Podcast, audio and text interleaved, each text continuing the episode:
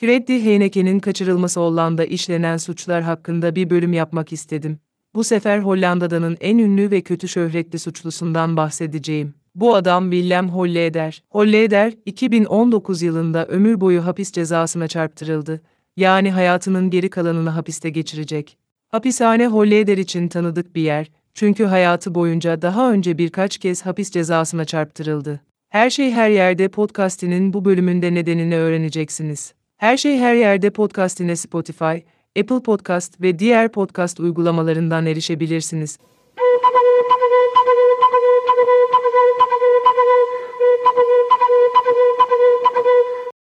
Holleder, 1958 yılında Amsterdam'da işçi sınıfı mahallesi Vordan'da doğdu. Holleder'a büyük burnu nedeniyle burun lakabını verdiler. Büyük burnunun yanı sıra Holleder'in kendine özgü bir Amsterdam aksanı da vardı.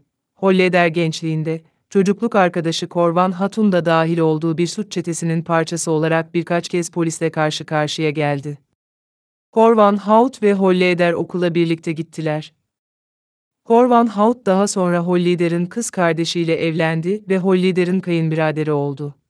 Korvan Haut ve Holleder şiddet ve soygun gibi olaylara karıştılar ama ciddi suçlular olarak bilinmiyorlardı. 1983 yılında tüm Hollanda Holleder ve Van Hout ile tanıştı.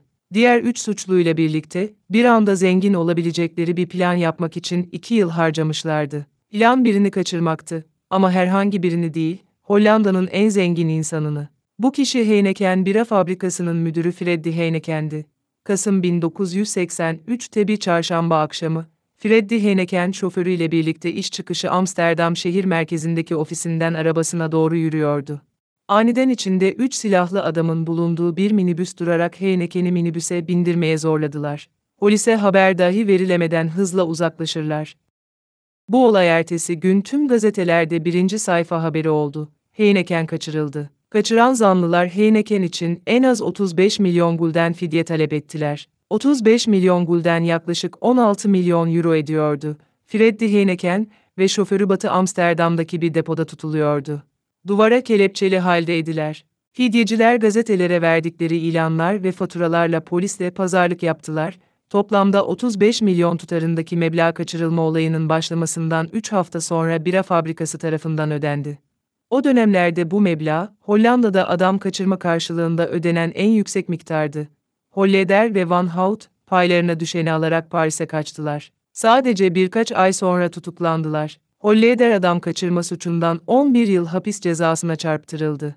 Ödenen fidyenin sadece bir kısmı polis tarafından geri alınabildi. Holleder'in elinde önemli miktarda para kalmıştı. Eyneke'nin kaçırılma olayı, Hollanda tarihinin en ünlü adam kaçırma olaylarından biridir.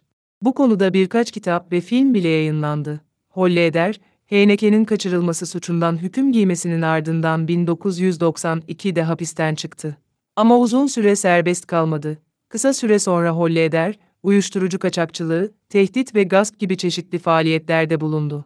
Birini gasp etmek, parasını verene kadar birini tehdit etmek anlamına gelir. Holleder 2006 yılında birkaç kişiyi milyonlarca euro gasp ettiği için 9 yıl hapis cezasına çarptırıldı. Holleder 2012'nin başlarında serbest bırakıldı.